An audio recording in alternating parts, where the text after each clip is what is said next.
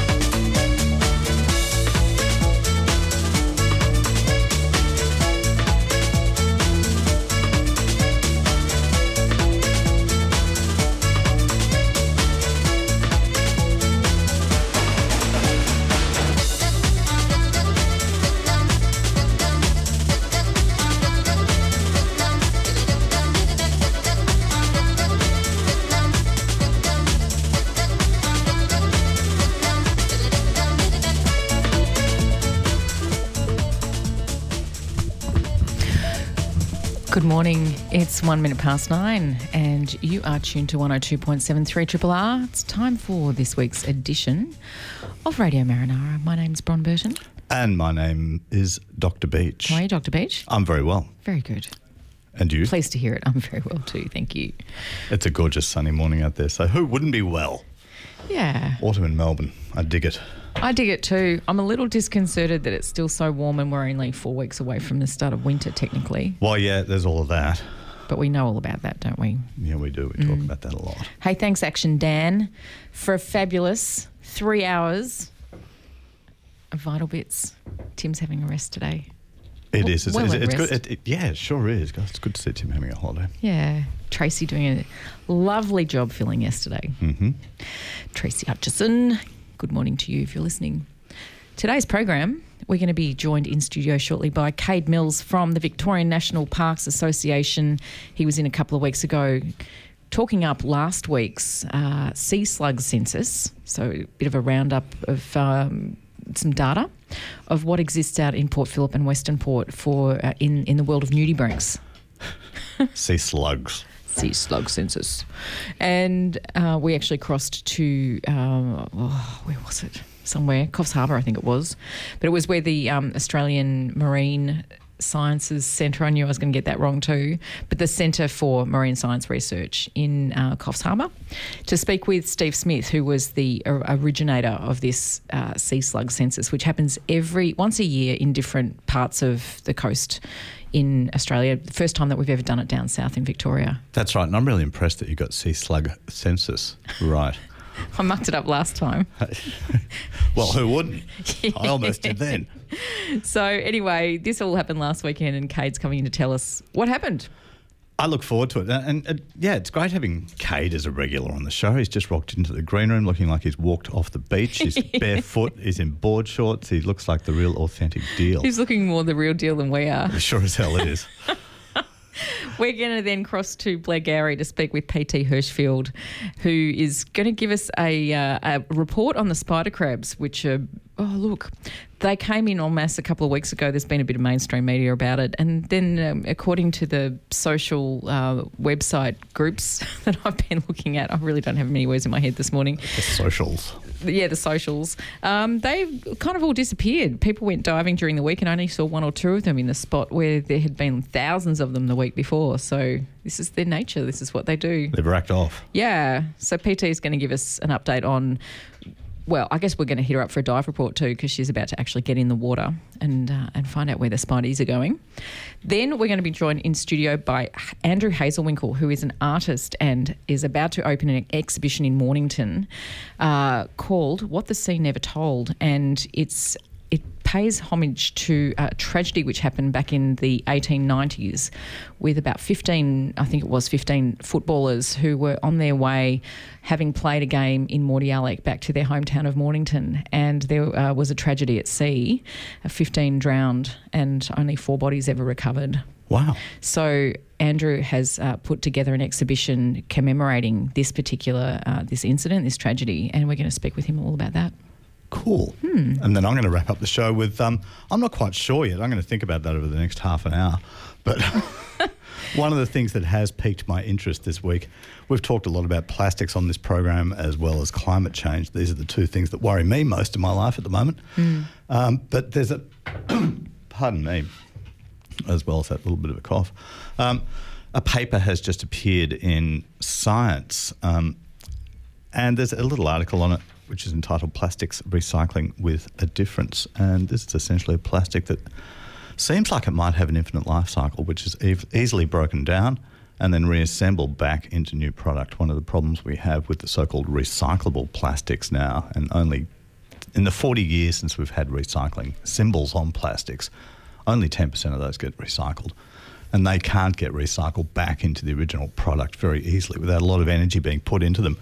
Uh, there's a group at um, Colorado State University which has made some headway into discovering or manipulating current polymers, that is plastics, into a form which can be broken down into their monomers, so they're single balls, if you like, and then reassembled back into long chains, which are what plastics are, with relatively little complication. It's mm. quite easy, and it, it's not there yet, of course. We won't be using them in the near future, but at least there's a bunch of chemists in the U S who seem to be making some headway into this.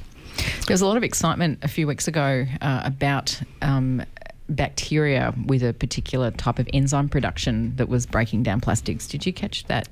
I did, and this is and, yeah, I did, and this is one of the problems with the, the so-called biodegradable plastics that we have now, is that you need the right bugs or the right bacteria present to be able to break down those plastics, and mm. often that doesn't happen. So even though something might be biodegradable, if the right bugs aren't around, then they are going to be, in the environment I mean, then those plastics are not going to degrade as quickly as we might that's, like. Th- that's right. And also there's also the issue, if we're looking at impacts too, that these sorts of bacteria, from what I understand, are not going to, it's not like they suddenly, the plastic disappears. It's not like it just vanishes and it's gone. And what yeah, it does is break it down right. into smaller pieces, which actually makes it more consumable by fish and marine mammals. And yeah, and we still really don't know the effects of those small pieces, those microplastics, what they have on organisms, That's including right. us at the end of the food chain. There's always a risk that a bigger problem is being created.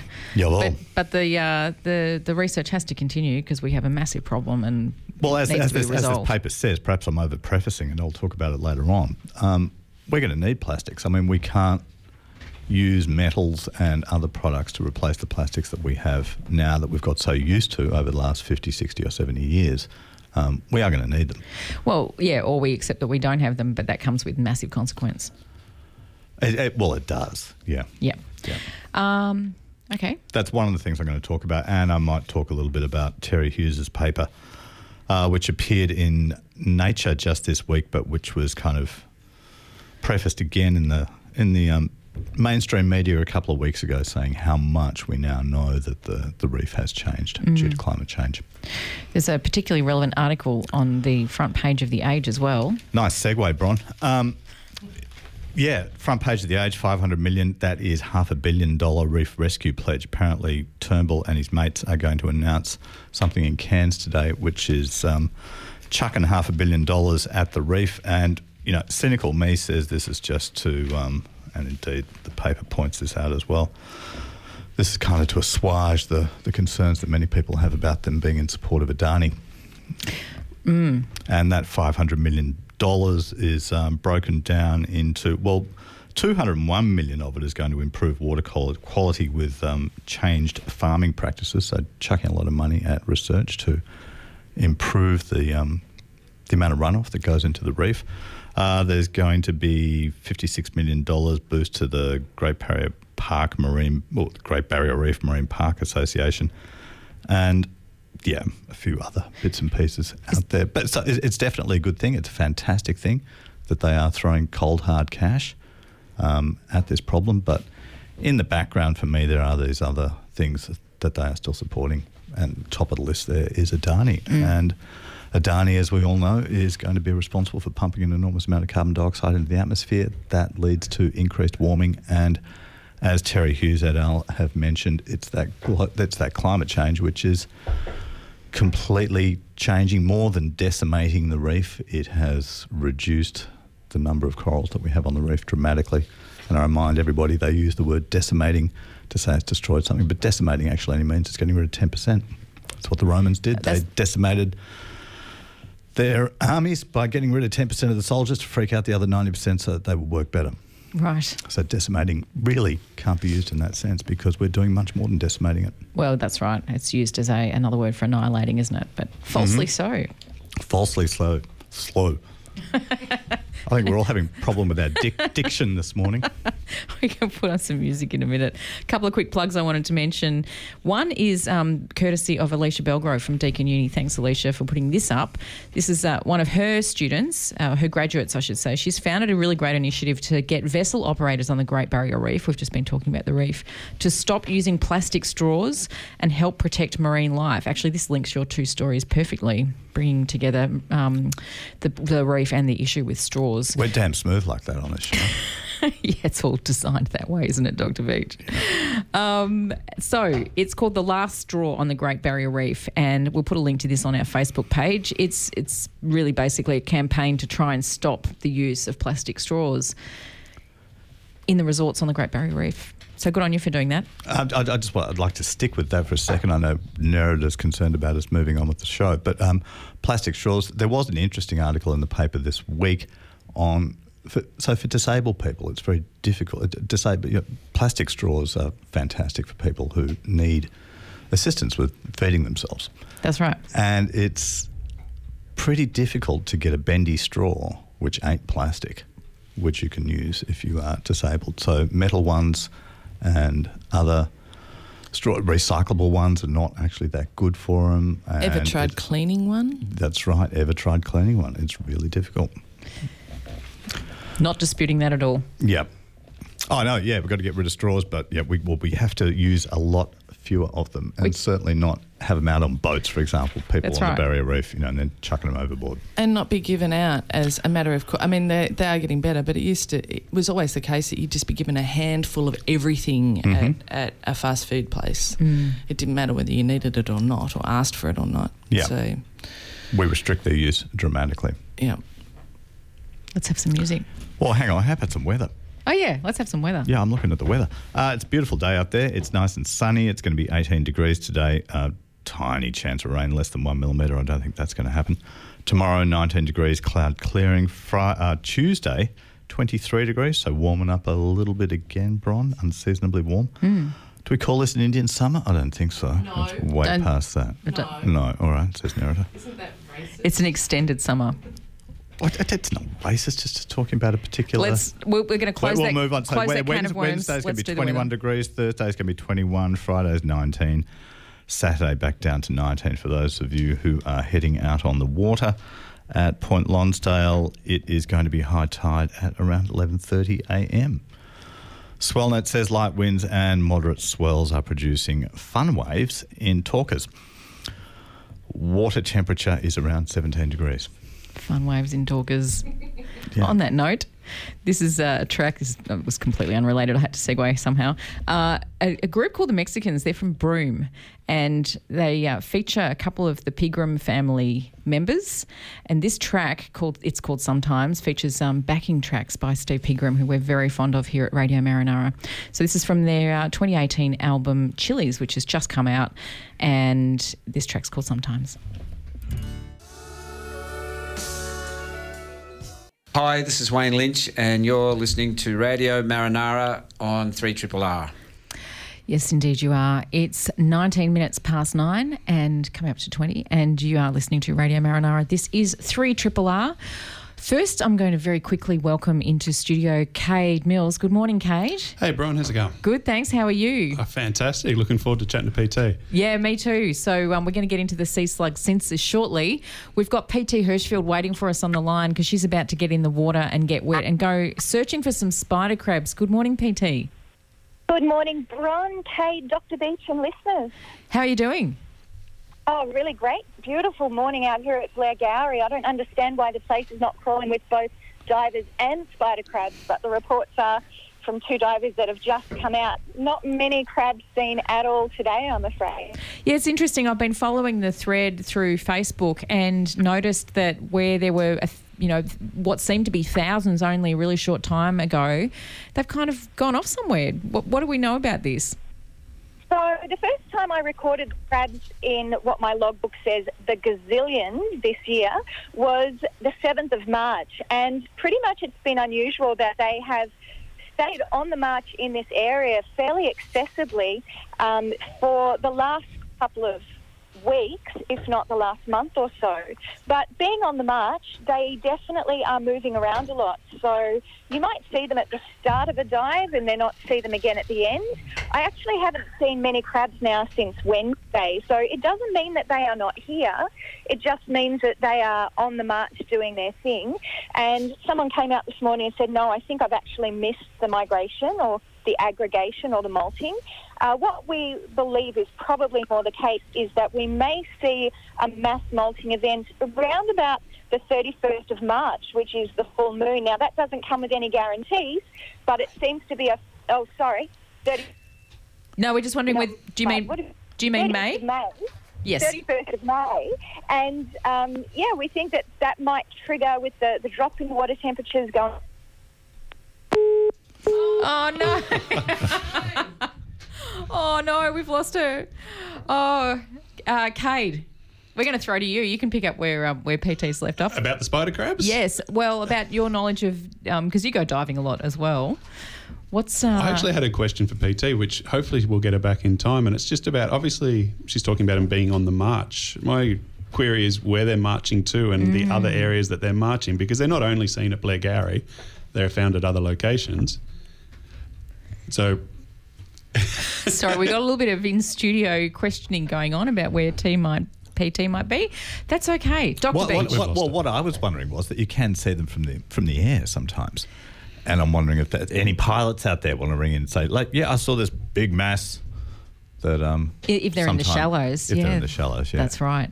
Hey, let's jump from um, let's jump from spider crabs to nudibranchs, because I can only assume we've just the the phone just dropped out. I know she had difficulty hearing us at one point.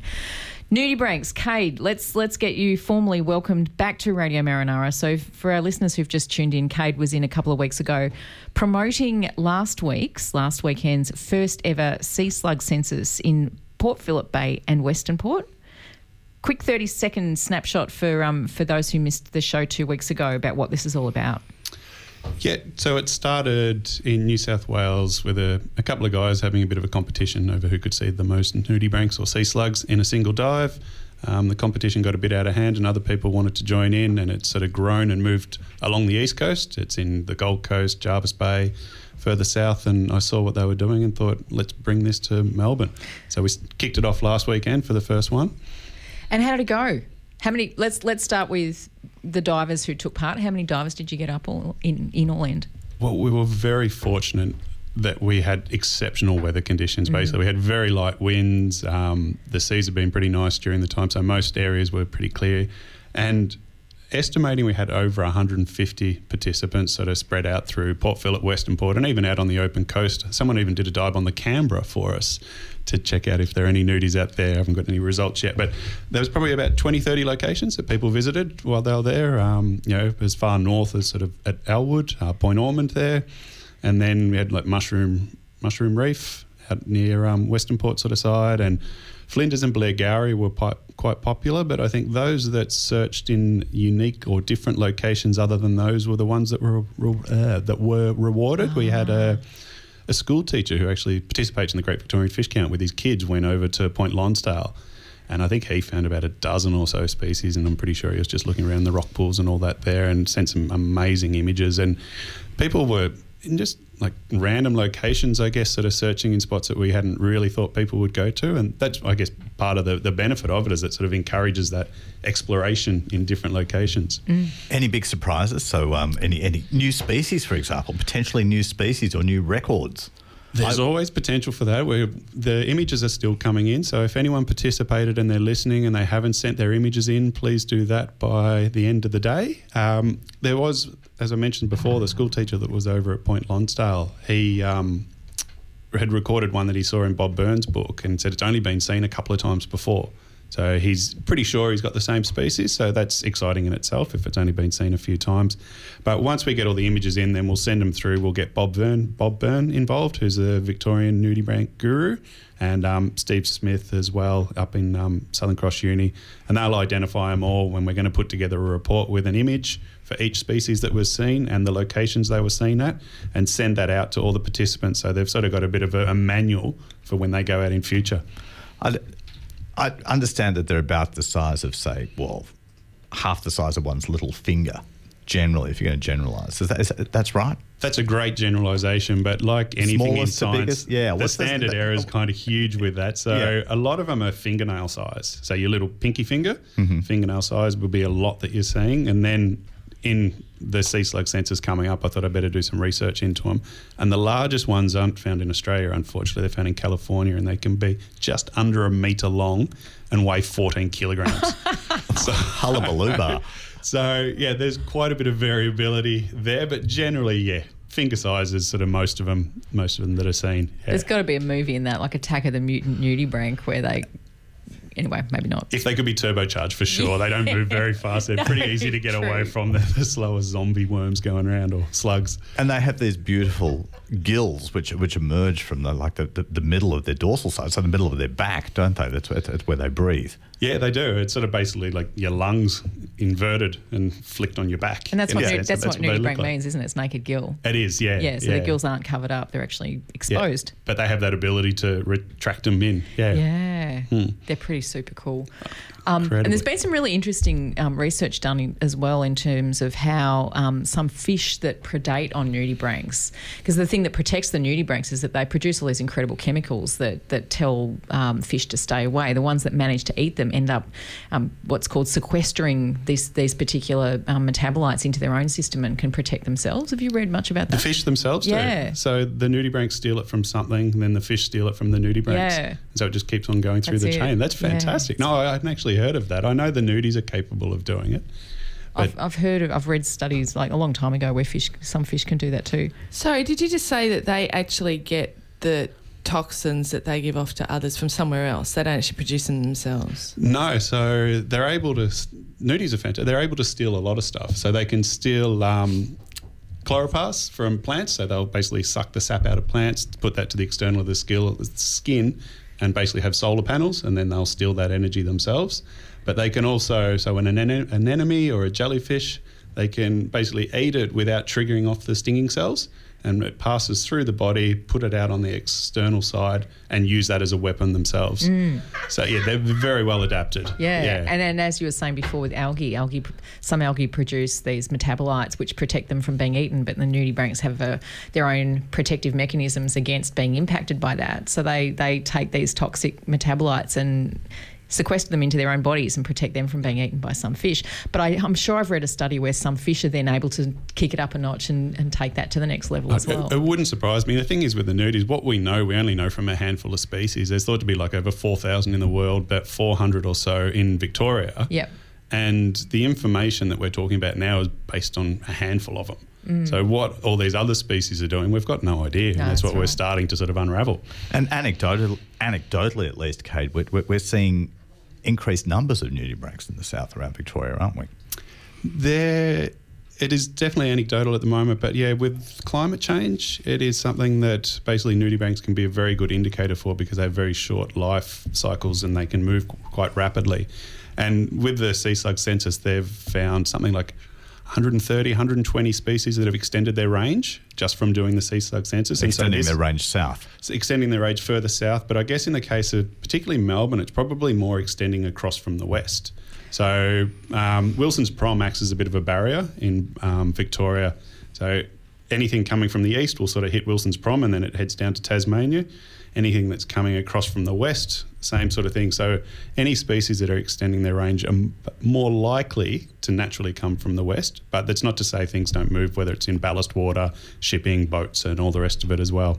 And I guess we're also getting a more a, a lot more citizen scientists, for want of a better word, but people who are in the water who are deeply interested in biology and what's happening there, um, looking for things like this. Mm. And this is what this sort of sparks that interest, or it maintains that interest. I had people like running the Great Victorian Fish Count and quite a few citizen science events, and I thought, oh, I've got to know quite a few people that are heavily involved. Running the Seaside Centres has introduced me to a whole new group of people, and it's fantastic. They're all so passionate, they've got cameras out there, and they're making more observations than mo- most scientists, scientists get a chance to do, and often that's because they've got more time. They're not sitting in a lab Uh, writing up their next paper or applying for their next grant. And you mentioned cameras. It is so much easier for people to get into the water now and take photographs. I remember when I was doing, actively diving back in the nineteen eighties, it was like, you know, it was a really complicated thing. You had to have housing around, you know, we had these beautiful Nikon cameras, but you had housing around them. It was not an easy thing. Whereas now, you know, you've got mobile phones that can do it underwater for you. That's right. And that's it. And it's a great um, way to actually involve the science with the citizens, is because from a photo you can often tell what a species is, and nudibranchs are one of those fortunate species where a photo can give you enough information to identify it. And they are so very, very beautiful. They are. Hey, thanks, Kade. Pleasure. Would you like to stick around? Always, yeah. Excellent. Um, I've got a... Uh, we're going to... And in we'll catch up with you once you've had a chance to actually really have a look at all of the data that you've... Um, got in? Yeah, that'd be great. Once I get the report, I want to sort of let people know about it so they can access and see some of these pictures of the beautiful nudies we've got in Victoria. Yeah. Hey, opportunity for you to thank the people who've been getting all this information for you, because I'm guessing quite a few of them are probably listening right now. Oh, they've done an amazing job, and there were people that spent about twelve to fourteen hours in the water over wow. the weekend just looking for nudibranchs. It was phenomenal, and a lot of people also ventured into new areas, so a lot of people dive, but a lot of the nudies are found intertidally, so... We actually, you'd come across a few people just sort of rock pool rambling, how much fun is this? I haven't done this since I was a little kid. So yeah. people really got into the search. It was quite a treasure hunt. And look, the plan is to have another one again in October, and then we'll bring it back again next year around the same time. The advice was to have it a bit earlier. I think the um, spider crabs that P T's talking about tend to trample sites. Um, there's anecdotal evidence around them eating nudibranchs, but I'm not sure about that, but um, yeah, I think so. We might have it a bit earlier in the year to try and avoid that migration of spider crabs and increase the diversity and make it a bit easier for the um, people just getting into it to find some. Awesome. I have one last question before you go. You mentioned somebody I'm not even, going. Well, no, but somebody even dived off the Canberra. Where is the Canberra wreck? It's off uh, Ocean Grove, Colandina, down that towards Bowen Heads. So it's in about thirty metres out there. So. Look, nudibranchs are everywhere. They're, you know, intertidal to the Antarctic, so yeah, you'll find them. Excellent. Hey, quick announcement and then a track, and then we're going to be joined in studio by uh, Andrew Hazelwinkel. I'll talk about that in just a sec. Uh, this is an announcement, very exciting and very happy birthday to Bite Into It. They're turning twenty-five. They're our older siblings here by five years here on Triple R. So uh, live on location from Melbourne Knowledge Week. This is taking place Wednesday, May the ninth from seven till eight p.m, so Wednesday week, to celebrate the twenty-fifth anniversary of our weekly computer and technology show, Bite Into It. The program will be live from the Melbourne Knowledge Week Hub at the Meat Market in North Melbourne. You can go and hang out with hosts uh, Vanessa Taholka and Warren Davies as they share news, reviews and interviews on all things tech. So Wednesday, ninth of May from seven till eight. It's free. You can just rock up, come down or tune in. And as mentioned, this is part of Melbourne Knowledge Week, which runs from the seventh till the thirteenth of May, proudly presented by the City of Melbourne. For more information, you can check out m k w dot melbourne dot vic dot gov dot a u. We're going to hear some music now and then be joined in studio by artist Andrew Hazelwinkel, who's going to be talking about his upcoming exhibition, In, On or Under the Sea. I had the great pleasure of seeing Hungry Ghosts support the Black Eyed Susans at Melbourne Recital Centre about a week ago, and I was blown away by their performance. It was uh, it was just magic. I wanted to play this track, which they actually performed on the night. It's from their album from back in nineteen ninety-nine, Alone Alone. This track is called I Don't Think About You Anymore, But I Don't Think About You Any Less.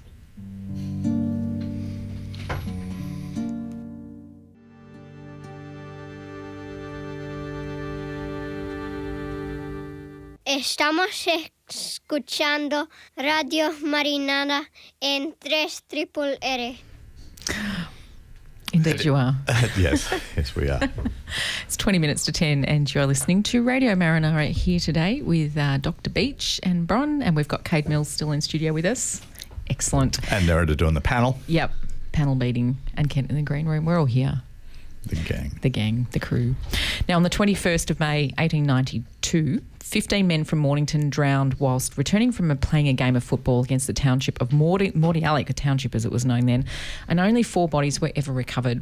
one hundred twenty-six years later, the event's still regarded as one of the worst sailing disasters in Victoria's history, and it remains the greatest tragedy in Australian football history. Andrew Hazelwinkel is a leading and contemporary artist who grew up in Mornington and spent his youth swimming in and sailing on the same waters that took the lives of the young footballers. The tragedy has inspired Andrew to create the upcoming exhibition, What the Sea Never Told.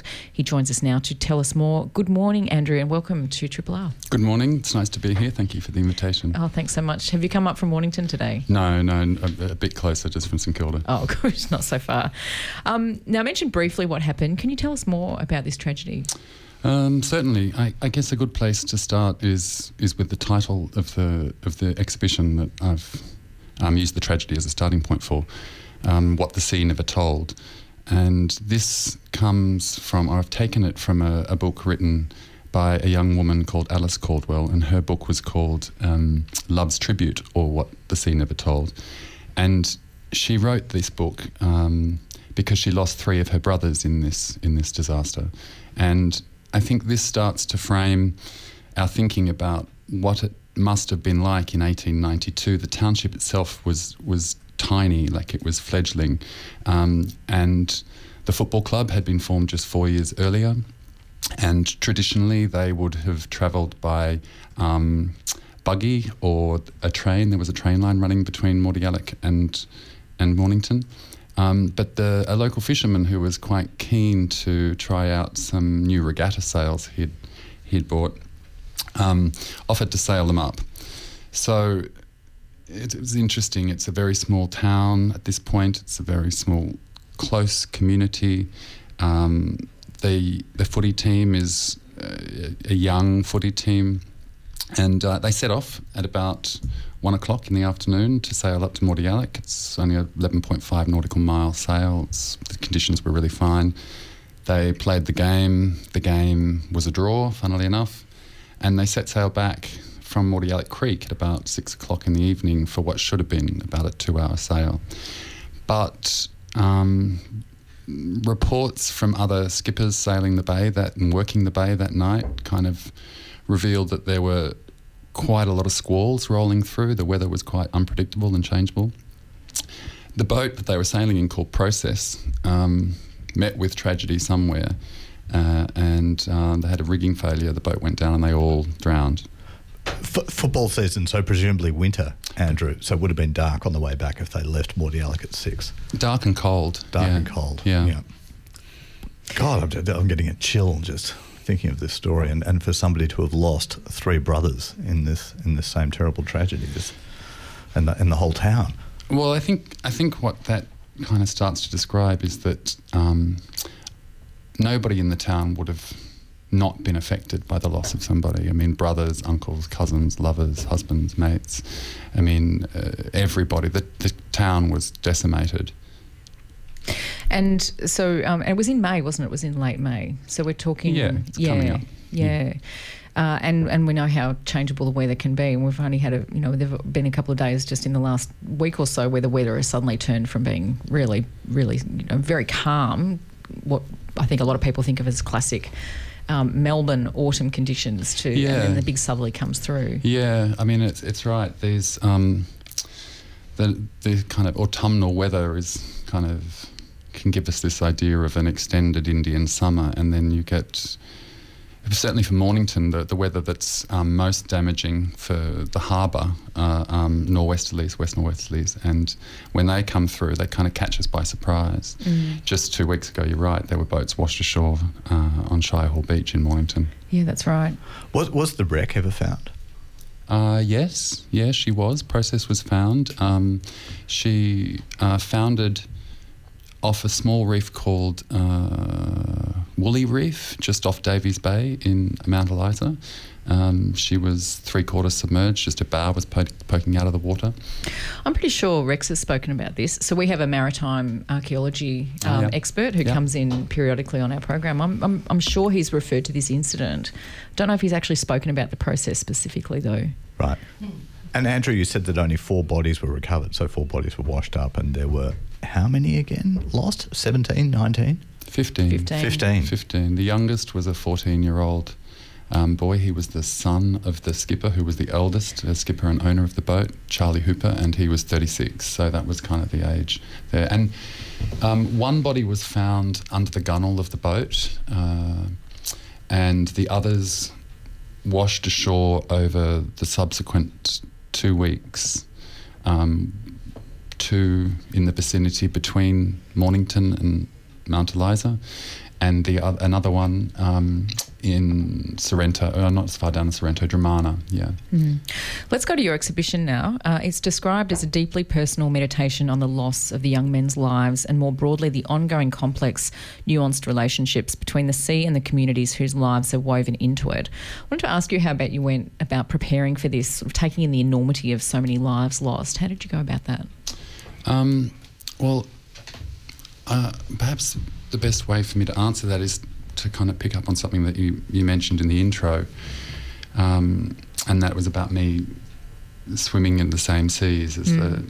the, the, the water that had taken the lives of these guys. And because I grew up in Mornington and um, spent my boyhood there and my adolescence and my early manhood, and in this time I was swimming at the same beaches and in the same creeks, and um, I was also exploring the same scrubby uh, cliff paths that were around then and still are now, and c- to some extent climbing some of the same trees and snorkeling on the same reef. So I, I kind of felt a, a, um, a, a, a quite a personal relationship uh, to the guys that lost their lives, because I'd had similar boyhood experiences across the distance of one hundred twenty-six years, obviously, but but um, so there were great differences, but I felt quite close to them. Um, and then in terms of preparing for it, I, I, I kind of, that's the best thing for me to say here, I, I guess I, I didn't prepare for it emotionally at all. Mm. Um, the preparation was more in a kind of pragmatic way of making sure I had all the information through hours of research and things like that. And then as, because I've been working on it for a number of years, I've been working on the project for about three years, um, as I kind of explored more and more information, I became more and more deeply, personally involved in the story in an un- totally unprepared way. Mm. So it, at times it was quite um, just upsetting. Andrew, can you describe the exhibition for us? Is, do, do you look? Do you go into details about particular families, for example, the, the family where three boys were lost, or do you look at it as a whole? Or um, I took a decision really early on in the in the project that I wouldn't um, try to describe the story in any way, and a very um, matter-of-fact decision that I would, although although the story has a historiographic um, inception, that the works should in no way, the contemporary work should in no way have any association with a sense of nostalgia. Um, I also took the decision that there would be no boats and there would be no bodies in any of the uh, in any of the works. So the exhibition doesn't try to tell the story um, in a literal sense. It tries to um, unfold the story across three bodies of work, and the three bodies of work are a collection of large format sebachrome photographs of the surface of the sea. Um, then there is a there's a very large uh, multi-screen projection video work, Um, which is filmed kind of at, below and above the surface of the water at different places around um, Port Phillip Bay and also out in the Bass Strait. Um, and then the third component of the exhibition, or the project more broadly, is is a publication that I've been working on for some time.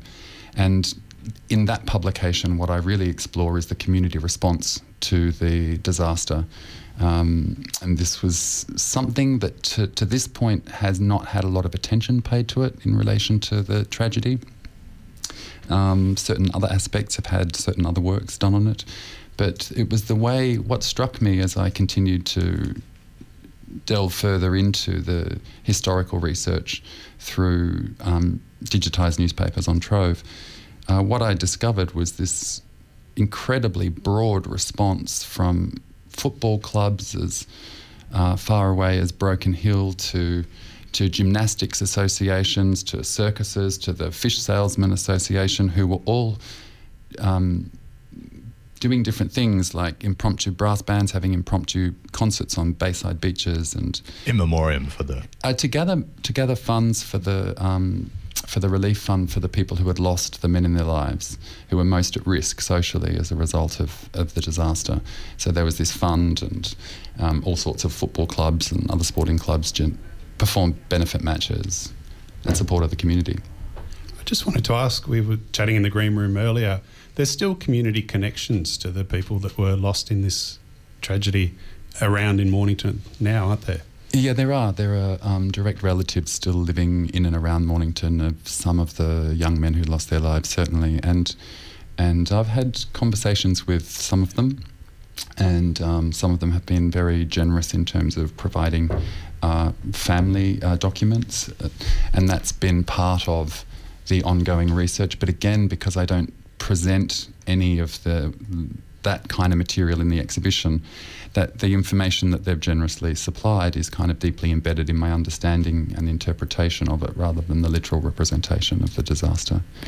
Now, I understand the publication will be launched on the twenty-first of May, and this is the actual anniversary of the disaster. Yeah. So yeah. It'll be one hundred twenty-six years. Exactly, mm. exactly. And it's going to be, uh, would you like to talk about it? I've got the information in front of me. um, I can I can mention just a couple of things about it, which I think are um, interesting. I mean, we decide it's a Monday night, and normally uh, a gallery wouldn't host a public program event on a Monday night. It's not a night that you get a lot of people to come to, but I said I really wanted to do it on the on the anniversary of the event, and I wanted to do it at the time that, so that we will start talking at the time that Process and the fifteen guys aboard sailed out of the Mordialloc Creek for Mornington. So that starts at five thirty for a arrive at five thirty for a drink, and then we start talking at about six, and we'll talk through the time that um, they were sailing and that at that at, during which they, they met the tragedy. Yeah. So this is at Spooky. Yeah, Mornington Peninsula Regional Gallery. Yes, that's right. And it'll be at an in-conversation event um, between yourself, uh, Andrew Hazelwinkel, master seaman and wooden boat expert Tim Phillips, and the Mornington Peninsula Regional Gallery senior curator Danny Lacey. People need to book for that one? Um, it's a good idea, yeah, yeah. definitely. Uh, so your exhibition, um, just mentioning again for listeners who've maybe tuned in since um, we began, uh, What the Sea Never Told. It's an exhibition on at the Mornington Peninsula Regional Gallery. Um, address is Civic Reserve, Duns Road, Mornington. And when does it kick off? Uh, next Saturday. Great. Four till six. Come along, please. And it'll be running until July? That's right, July eighth. Excellent. Um, so exhibition admission fees, uh, a huge sum of four dollars for adults and two dollars for concessions. And the gallery hours are Tuesday till Sunday, ten a.m. until five p.m. For more information, uh, you have your own website, don't you? Yeah, that's right. Give that one a plug? Um, sure. It's just andrew hazelwinkel dot com. Great. Thank you. You can also go to M P R G, which is Mornington Peninsula, Peninsula Regional Gallery dot mornpen dot vic dot gov dot a u. We'll put both of those links on our Facebook page. Thanks so much for joining us, Andrew. Thank you very much for having me. All the very best for your exhibition. Cheers. Thank you. Been speaking with Andrew Hazelwinkel, What the Sea Never Told. Hi, I'm David Suzuki, and you're listening to Radio Marinara on three R R R one oh two point seven F M. Indeed, you are, are, are. Nice. My name's Doctor Beach, and I'm joined in the studio by Bron Burton and by Kade Mills, and we have Nerida on the panel. Um, I just, just in a couple of minutes, we talk a lot about plastics on this program, as indeed we probably should. Indeed we should. There's no probably about it. And I'm a little bit excited about a report which has come out in the weekly called Science. And this is reporting on, well, it's a paper which has been published by a group called Zhu et al. Zhu is the first author, and they are from um, a university in Colorado at Fort Collins. They are, they have... worked on plastics, and they're trying to address the problem of plastic recycling. In the last forty years, we have had recycling symbols on plastics, and plastics we can think of being, well, we have recycling symbols on plastics, but only about ten percent of those are recycled. And to recycle those plastics, it requires a certain amount of energy, often which kind of outweighs the benefit of using, of reusing those plastics. We know there's a huge problem with plastics being biodegradable. We need to have particular bacteria present for those plastics to be biodegradable. Often they are not, and therefore the plastics break down. We're using more and more plastics. We have become dependent upon plastics. So what we really need, if we are to continue this road of using plastics, is to have plastics that we can truly recycle. In other words, that they will have an infinite life cycle. So we can use the product, we can then break it down without using very little energy and then reassemble it into the long chain polymers, which is what plastics are. So it's a whole lot of molecules stuck together. And when we break it down, we we'll break it down into the monomers. We need to then put it back into the polymers easily and quickly. They have, but this these group, um, Zhu et al. Have been able to take um, plastics that we're using now and tweak the molecules a little bit. So they've got kind of rings on them. If you look at the molecular structure, and they've added a couple of rings here, a couple of rings there. There is a lot more work to do on this, but what they have showed in this preliminary paper, well, it's, it's, they've done quite a lot of work. It's a paper published in Science, so it's, it's got a lot of kudos. Um, they've been able to show that they can now produce a plastic, at least in the laboratory, which will be broken down relatively easily and then reassembled pretty easily again, just at, um, using pretty benign conditions, back into something which is reusable. The plastic which they are now remaking, if you like, from this is a little bit brittle. They need to tweak it so that it becomes a little bit less brittle and is going to be more useful. Um, but it's certainly gone a long way to improving the um, the kinds of recycling that we can do with plastics at the moment. As I've, I do want to stress that this is not going to be on the supermarket shelves or in any kind of product that we're using in the next couple of years, but it's it's very exciting work. Did you see the figure that was put out? Uh, it was published this week, about one hundred fifty odd million dollars is what it's estimated that it will take to make Australia fully self-sufficient in its own recycling. Uh, no, I didn't. But but but to me, that doesn't seem like much. Doesn't sound like much, does it? Yeah. No. And it, yeah, it's all over the news. We we have this huge problem with China not unreasonably saying, no, we don't want your stuff. You know, mm. We've got to deal with it ourselves. That's right. one hundred fifty million. one hundred fifty million. Proverbial drop in the ocean. I'll, yep. I'll get some more details on that, but I'm, I'm I was equally as surprised when I saw those figures this week. Thanks, Doctor Beach. Ah, uh, that's a pleasure. It was quick, but I hope I got that message across. The story will continue. This has been a podcast from three R R R one oh two point seven F M in Melbourne. Truly independent community radio. Want to hear more? Check out our website at r r r dot org dot a u.